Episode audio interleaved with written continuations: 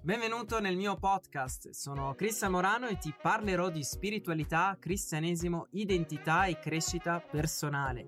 Se non sei ancora iscritto ti invito a iscriverti sul mio canale YouTube e a scaricare gratuitamente il mio ebook Scopri la tua identità in Cristo Gesù, nel quale ti rivelerò due chiavi fondamentali per vivere nella tua autentica identità di figlio di Dio. Potrai scaricarla gratuitamente sul mio sito web cristianmorano.org. L'ultima cosa, condividi i miei podcast e anche i video di YouTube ai tuoi amici su WhatsApp e anche su Facebook. Buon ascolto!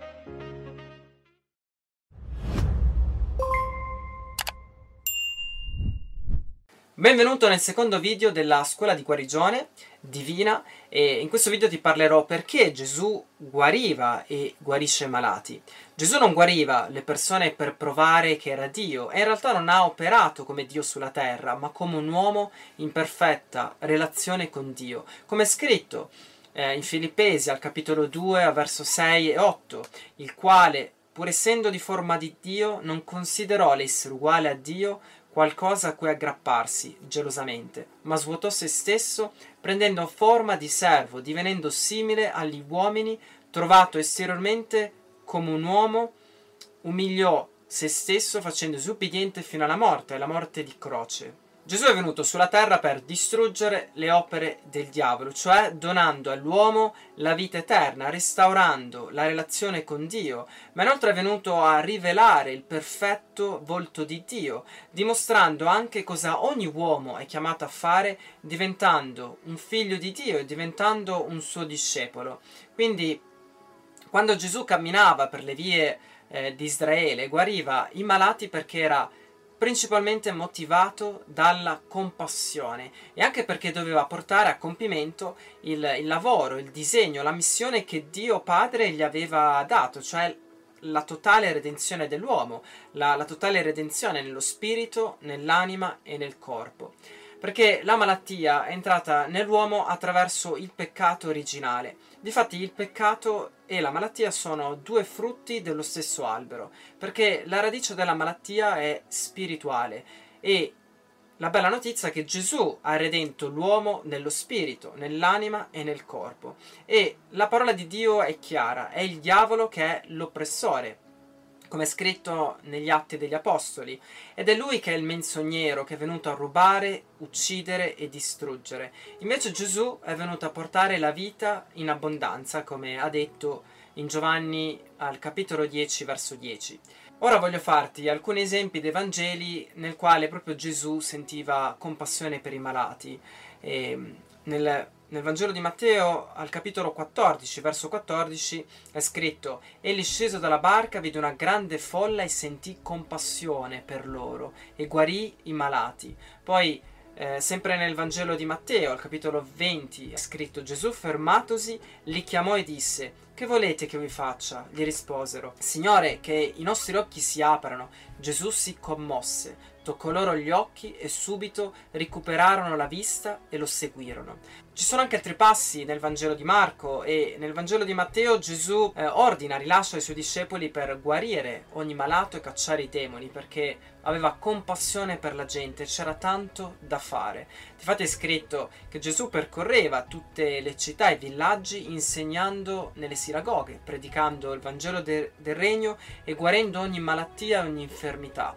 Ma vedendo le folle lui era pieno di compassione perché le folle erano stanche erano sfinite come pecore che non avevano pastore. Gesù era sempre pieno di compassione, questo è il cuore di Dio per l'uomo, è il, cu- è il cuore di Dio per la tua vita. Nel Vangelo di Luca eh, è scritto che Gesù era vicino alla porta della città e, c'era la sepoltura di un morto che era un ragazzo, un figlio di una vedova, c'era molta gente e Gesù eh, appena la vide ne ebbe pietà, ne si commosse e infatti le disse non piangere. E avvicinatosi toccò la bara e eh, le disse, disse ragazzo io ti dico alzati e il morto si alzò e si mise seduto, cominciò a parlare. Questo per dimostrarti che Gesù nei Vangeli ha sempre guarito e la sua principale motivazione era comunque rilasciare il regno di Dio, distruggere le opere del diavolo e, e, perché questo è il cuore di Dio. Il cuore di Dio è proprio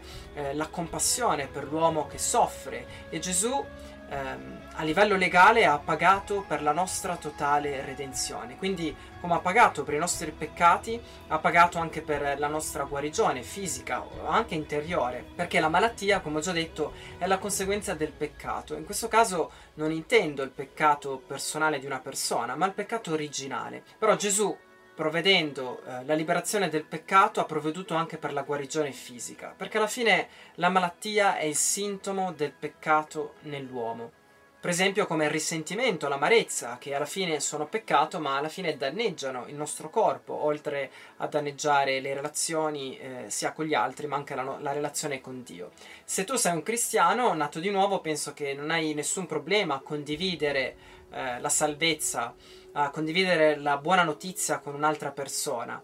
E dovrebbe essere la stessa cosa con la guarigione, perché Gesù ha pagato legalmente per la salvezza di ogni uomo, ma anche per la guarigione, perché è stato pagato a livello legale, come è scritto in Isaia al capitolo 53 al verso 4-5.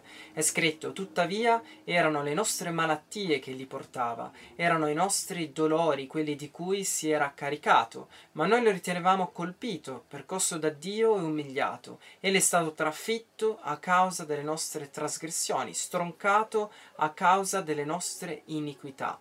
Il castigo per cui abbiamo pace è caduto su di lui, e mediante mediante le sue lividure noi siamo stati guariti. Anche Pietro nella sua lettera ha scritto Egli ha portato i nostri peccati nel suo corpo, sul legno della croce, affinché, morti al peccato, vivessimo per la giustizia e mediante le sue lividure siete stati guariti. Quindi la guarigione divina è la totale volontà di Dio per l'uomo. Difatti la guarigione è il frutto dell'espiazione del sacrificio di Cristo. E tutte le guarigioni effettuate prima della, eh, della sua morte, delle sue lividure, eh, sono state fatte in visione della morte e risurrezione di Gesù.